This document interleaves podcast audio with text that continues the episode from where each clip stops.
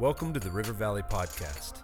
River Valley is a group of people seeking to connect to Jesus and connect to each other, and we're excited that you're here.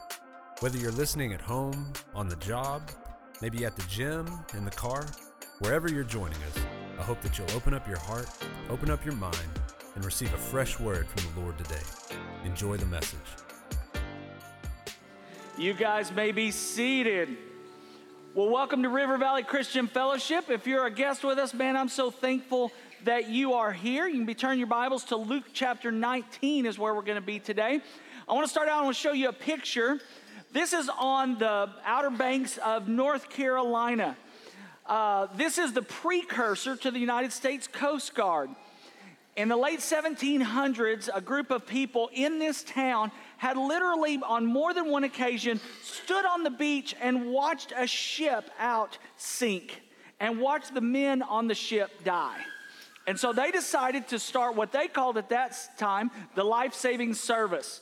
And so they built this, this cabin here. And the idea was a group of volunteers would come into the town, and during uh, bad storms, they would literally watch the horizon for ships. And they made a pact with each other, and their motto was we don't have to come out, come back, but you have to go out. If you sign up, you have to go out. And in all the years and all the hundreds of people that got saved at the life saving service, no one ever came to the shack to get saved. Always they went out to save. One of the most famous stories of that was, was uh, during the 1800s, what was called the, the, the um, storm of the century in the area that was called the graveyard of the Atlantic. The, the sands had shifted so often, the sea captains didn't know where to come in, and they would often either run aground or literally run and, and have their ship destroyed. And so the men who were on the, at the life saving station during a storm watched as four men, the only four that were left on the ship, held to a mast on a ship and were floating. And they knew it was so treacherous out there, they knew they probably wouldn't survive. So they left one man behind, and each of them gave him a verbal will. This, you know, my possessions go to this person, tell my wife this, and I love her. And, and they each gave a verbal will, and they walked and they uh, rowed out into the storm. It took them over 10 hours of rowing to get there because the storm was so fierce and they were so far out. But they eventually came and they eventually were able to save all four of those men. And it was that type of idea that made this place, this is where the, one of the United States Coast Guard's uh, historical uh, places is. It was that type of bravery that made a spawn for heroes because they had to go out. No one ever came to get saved at the shack, they always went to see them. In the same way, we're going to look today at the mission statement of Jesus, who never says, Hey, come to heaven and figure me out who always says, I go and I go to the people. I go out. And we're going to look at that and make a comparison today to how we are to live our lives. So, Luke chapter 19 is where we're going to be today. And we'll keep our Bibles open because we'll be back and forth in the text. Now, Luke 19, verse 1 says, He entered, this is uh, Jesus, entered Jericho and was passing through. There was a man named Zacchaeus who was a chief tax collector, and he was rich he was trying to see who Jesus was, but he was not able because of the crowd, since he was a short man. So, running on ahead, he climbed up a sycamore tree to see who Jesus, since he was about to pass that way. So, let's look at introductions. Whenever you read the Bible, always look at the different people in the story so that you understand the story. So, we're going to look at Zacchaeus and Jesus. At this point, Jesus is in what's called the year of popularity. He had massive crowds following him, and if he was ever known to be going to a place, the whole town or the whole area showed up. And we see that in this text as he goes into Jericho. They're lining the streets. Everybody wants to get a piece of Jesus at this point because if you're sick, maybe he'll heal you. If you're hungry, maybe he'll feed you. I mean, even he's raised people from the dead. It is amazing. You definitely want to go out and see Jesus. So he's hugely popular at this point. We see that. There's these large crowds that are gathered around.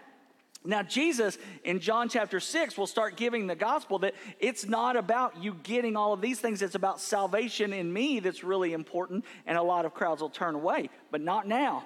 Man, he is at his absolute apex of popularity. And then we have Zacchaeus. Zacchaeus is in the town, and the Bible says he was a chief tax collector. Zacchaeus was a Jew, but he had betrayed his own people. And what he had done is basically bought a taxing franchise from the Romans. And it cost an exorbitant amount of money to get this franchise. And the Romans literally didn't pay you in return, they just charged you to get this franchise. So, how did you make your money? You taxed people. I mean, people would come in once a year and they would be taxed for their land or their farms or whatever it was they have. They would also set up tax stations like toll booths on roads. The Bible says he was a chief tax collector. And so what he did was he was like, Ooh, I'll get other tax collectors under me. So you go over here and you tax them for this. And you go over here and you tax them for this. The problem with the tax collection system was he owed all this money from buying this franchise and he made no money from the taxes. They all had to go to Rome. So what did he do? He overcharged. He overcharged people, and there was nothing they could do about it because the one thing that the Romans did do was provide a few soldiers. So if I say you owe this amount of money, you're like, I'm not paying it. But when you've got two soldiers on each side with spears and swords, all of the sudden, when you've got someone holding a gun to your head, you tend to file your taxes correctly. That's the way it works. So and so that's what was happening, but he was overcharging them. So Zacchaeus probably would have had the largest house in town. He would have had the nicest clothes. He would have thrown the best parties. He was very well known in his town, but he was hated because he was cheating and stealing from his own people for the dreaded Romans. So that's who we find in this story. Now let's look again at verse 5 and 6 and see how Jesus deals with Zacchaeus. Zacchaeus. Oh, and then also, um, if you know that I, I, find it I always find it interesting that he was he was short. The average man at this time was five foot four, so Zacchaeus was a very, very short man. And if you grew up in church, you knew he was a wee little man, and a wee little man was he, right? If you didn't grow up in church, you're sitting there thinking, I don't know what's going on right now. All right, so so we can sing that song at the end. I think it's very worshipful. Uh, it's all no, it's not. Verse 5. So Jesus comes to the place. He looked up and saw Zacchaeus in his, in his tree, and he said, Zacchaeus, hurry and come down because today it is necessary, I must, for me to stay at your house. So Zacchaeus quickly came down and he welcomed him joyfully. So now let's look at the invitation. We know both parties, but here's Jesus saying, I am inviting me into, uh, like, I'm inviting you to be a part of my life. I want to be with you. And I love the words here because it says it's necessary. Some translations say, I must. It's an imperative that this happens. Christians are marked by a love and a, a longing for lost people to know Jesus Christ. Christians are marked by looking at people who do not know Jesus Christ, and we don't go, look at them, look at the sinners. We don't do that. We say, look at them, Jesus. Man, that's, that was me. That was me. God saved them.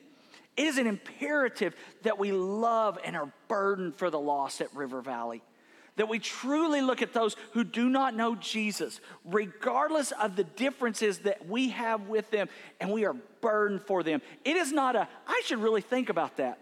Or I might invite people from time to time, or I'll try that out. Or the very spiritual answer, I'll pray about that. You don't have to pray about it. If Jesus did it, we emulate him. Then we are burdened for an invitation to say, Come into the presence of God. I want you to know this wonderful Jesus who I serve. Now, let me give you a list of the people. You should invite everyone all the time. Everyone all the time. But let me give you a, a list of the people to kind of shake you through of the people that you know that really and truly, um, ha, uh, because of your influence, have a great shot at them finding Christ. The first, uh, who would really respond to the gospel of an invitation? The first group is those you love. Those you love your friends, your family, your coworkers, and your neighbors. If you've been here any time at River Valley, you've heard us talking about your friends, your family, your coworkers, and your neighbors, looking around at the people of the world and just seeing, God, man, I, they need a church home, they need a family of God, they need Jesus Christ, and being burdened for those. And when we love them, it's easy when we love them because we're serving them, we're, we're, we're, we're nice to them as coworkers, we're good to them as family. And so when we say, I would love for you to come on Easter, it's amazing how well that invitation goes. and it's always a good time to invite people to River Valley. I love that we don't really go through like, like a lot of topical stuff because you might, you know, people be like, well, what's your pastor preaching on? You're like, I don't know. Uh, you, you know, it might be good. The band's always good. And, uh, yeah, you know, so very seldom does he totally strike out, but it's fine. But it's the idea of inviting those people into your life that, that you care for, that you love, that you've invested in, because you can just, like, you know, I love you. I want this for you. And so investing in that way. But then also, uh, the next group is people who are in transition. When people are in transition, they are looking for new patterns. They're looking for new habits in their life. So uh, when you move, it's a transition. When you get married, it's a transition. When you have a new baby, it's a transition. And then your children transition all along the way. I mean, think about it. When, when a couple goes from having preschooler to, to school age, they probably thought at some point, well, we're going to have some spiritual training for this child. And then all of a sudden you look and you're like, hey, your child is a, they're uh, time with you is a third over and you haven't had them in church. It's time to get them in church. And so it's a good transition. It's another transition when they get out of school age and they become teenagers because by that point the parent is thinking, you know, I might kill them. And so I, I need some help with this child, you, you know? And so, so but all along the way, those type of transitions in their life, you can really and truly those are times that people are very open to new and the gospel. It's all now those are all good transitions, but it's also true with negative transitions. Divorces. You're you're lonely all of a sudden.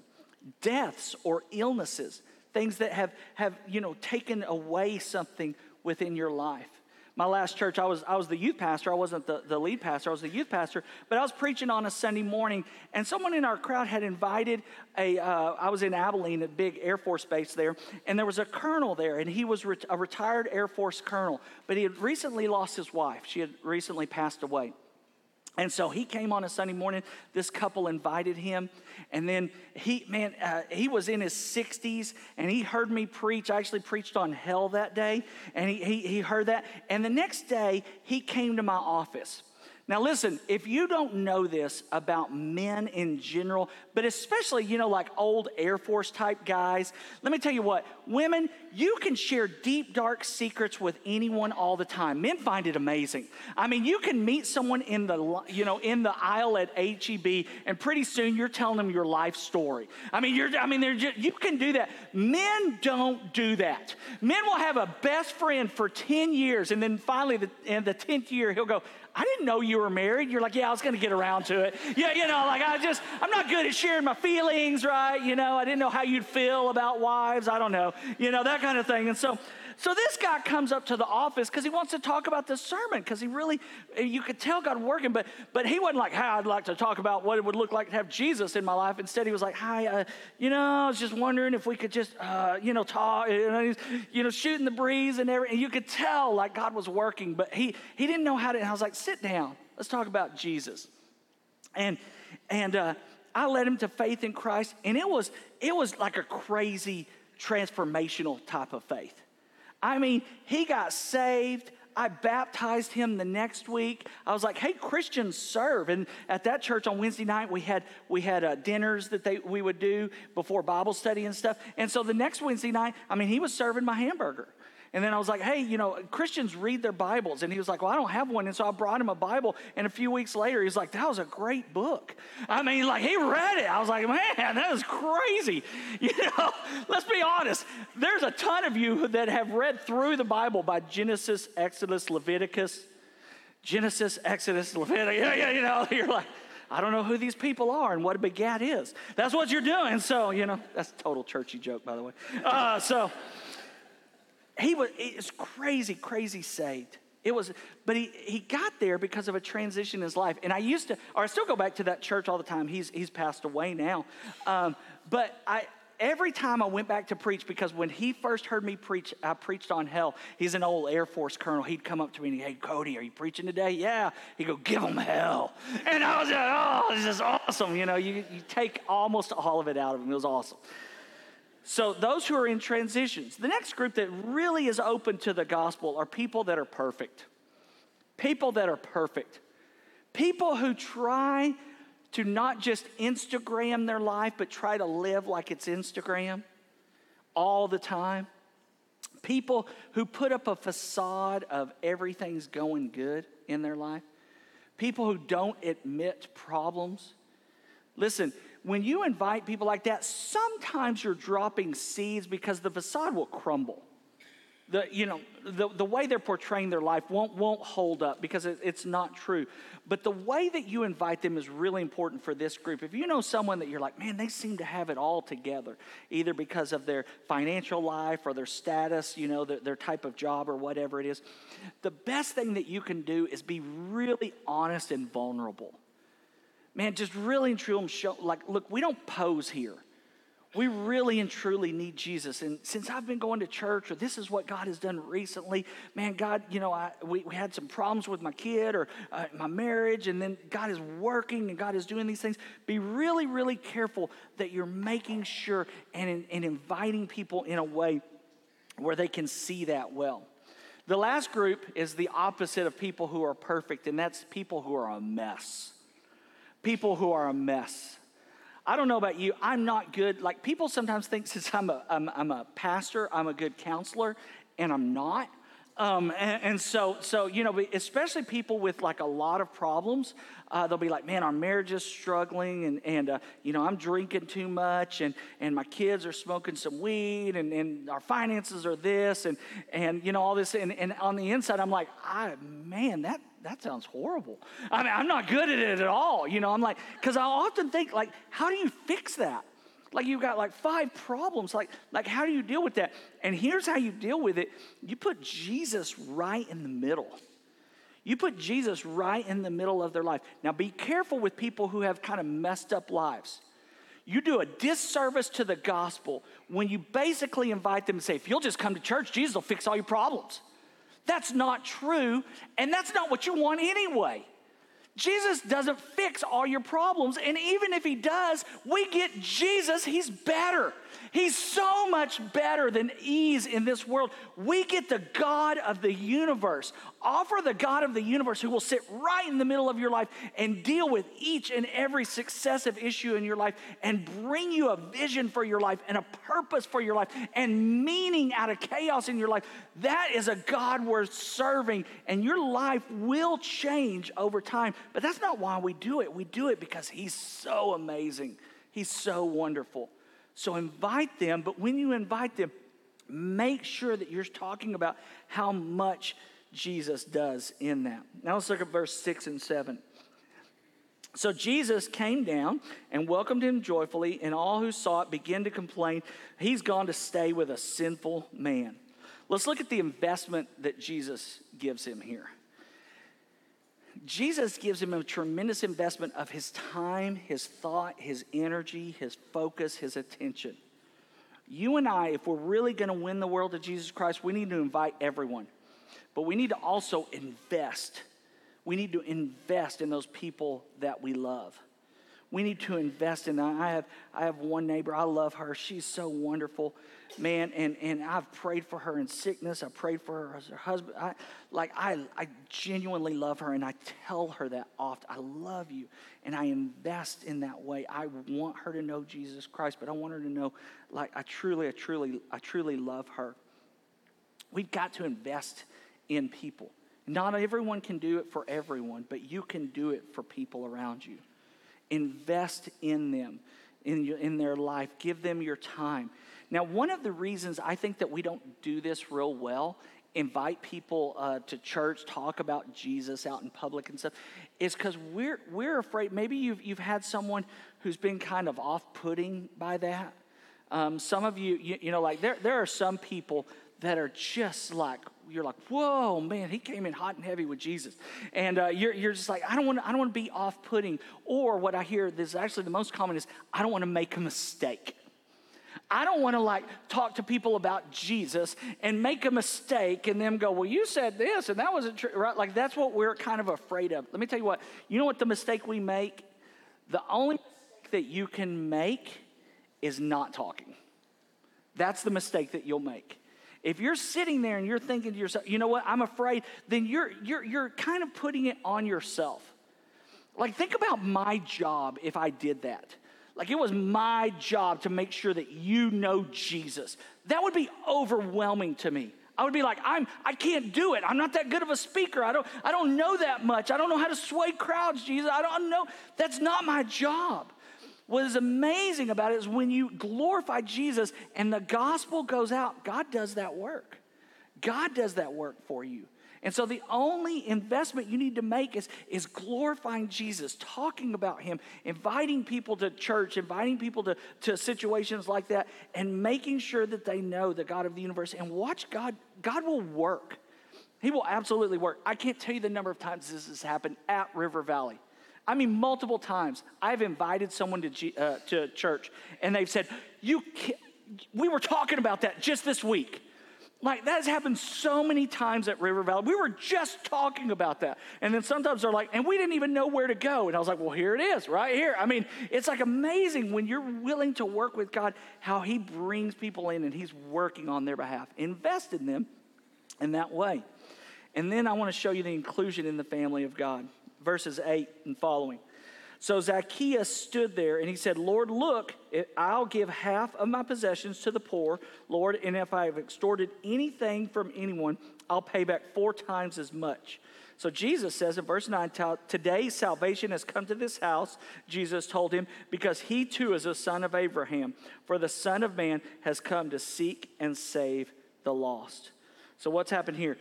He has been included. He is included into the family of God. This is the inclusion of Zacchaeus. He is now a member of the family of God. He is going forward. What is the mission statement of God? Put that uh, verse 10 back up there for me, please.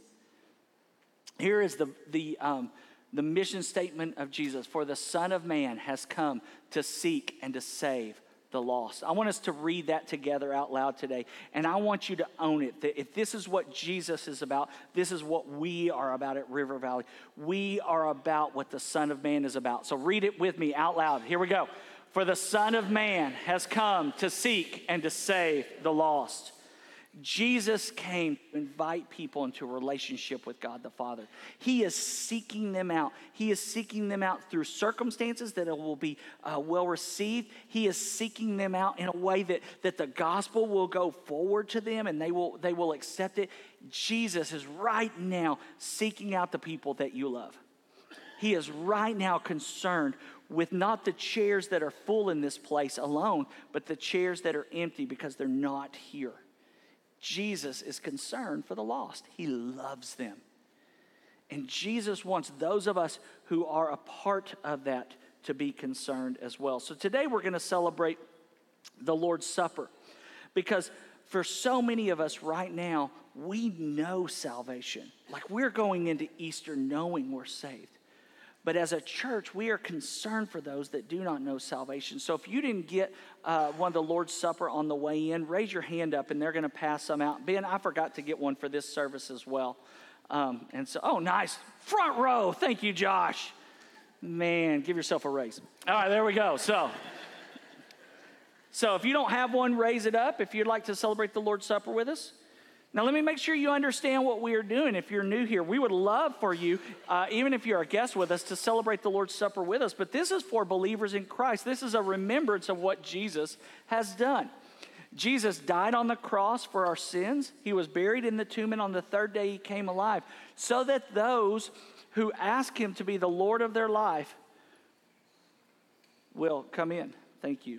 Give me one more. Cool. So, if you've never asked Jesus to be your Lord, this does not save you. It absolutely does not. What this represents means everything to salvation. See, the, the Bible talks about that Jesus said, This bread is like my body, and it's broken. Jesus was crucified, was beaten, and bruised for us. And Jesus says, This blood is a new covenant that will cleanse you of sins. This does not do it. This reminds us of who does it. Jesus forgives our sins and sets us free.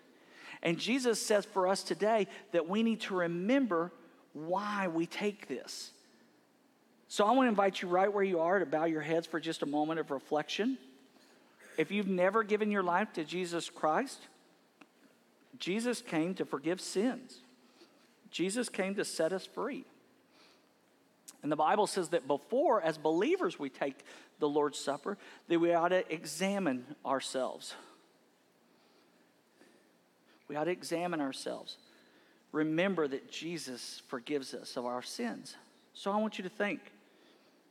I mean, think about the text today. Some of us have not been concerned for the lost. In fact, it's almost like they bother us. That's pretty common in church. For some of us, we're getting to be a very polarized society. And for some of us, the people that vote different from us, we're starting to hate. When Jesus says, I love them. If that's you, confess those things to Jesus. What about your mind and what you've thought? Your heart and its emotions? Your hands and what you do? Your feet and where you've gone or not gone? Whatever God brings to your attention, confess those things to Jesus.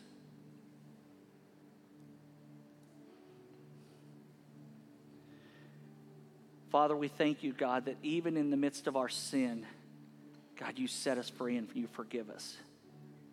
Jesus, we acknowledge that when guests come in, when the lost come in, that they are us. That none of us is saved except by the grace of Jesus Christ, by your death on the cross. We have not lived perfect. And God, in those ways that we have not served you well and faithfully, I pray that you would forgive us and set us free. I pray that we at River Valley would be good examples of Jesus. Amen. Go ahead and take out your bread. On the night that Jesus died, he said, This is my body. And on the next morning, he was whipped. He had a crown of thorns put on his head. He had nails driven into his hands and feet. He had a spear into his side. Jesus' body was broken for us. So before you take it, break that in your hand. Break that Jesus was broken for us. We welcome broken people. God, thank you for your body being broken for us.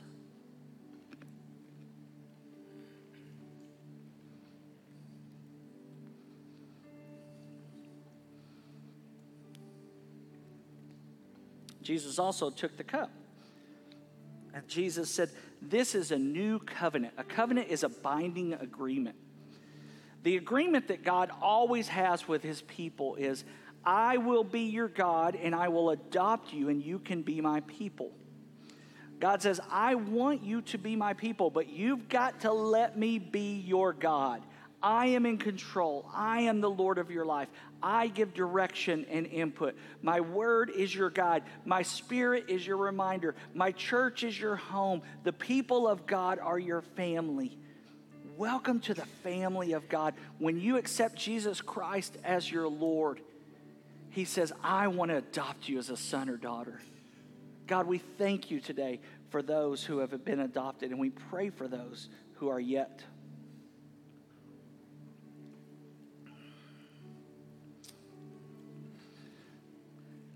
Now, you guys in the band can go ahead and come on back up. And here's what we're going to do in closing today. I uh, all along the front are um, pads of paper like this. You see them on the walls already from the first service. And literally all along the front, these are here.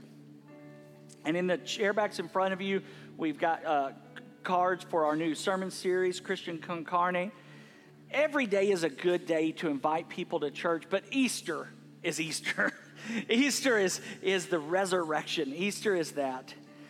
And so today we want to pray for those things that God has taught us in this text. And so what we're going to do uh, as we begin to uh, as we begin to as the band begins to lead us is we're going to get up and I'm going to invite you up to the front and I'm going to invite you to get one of these cards and I'm going to invite you to write the name of the pe- person or people that you are praying for this Easter. Now some of them might be far away you know, family members who don't live here, and that's okay. Pray for those people. But I also want you to pray for those who you are going to invite, the, you know, the people that you know, the people that you've invested in, the people that were brought to your attention as we went through that list. And I want you to write those names. And then I want you to go all along these walls, and you can just keep spreading out. And I want you to go all along these walls, and I want you to write the names on there. We stick them up there. I want you to lay your hands on them, and I want you to pray for them out loud. Don't rush in this. We've got all, uh, uh we're right on time as far as services go. But pray for their circumstances. Pray for the things surround that you know that they, they need. Pray that the way that God could use those. Pray for a good invitation from you. Like they're just like, oh, we, I mean, just, just circumstances to work out. Pray over their life. Man, ask God to give you a burden for people who are lost.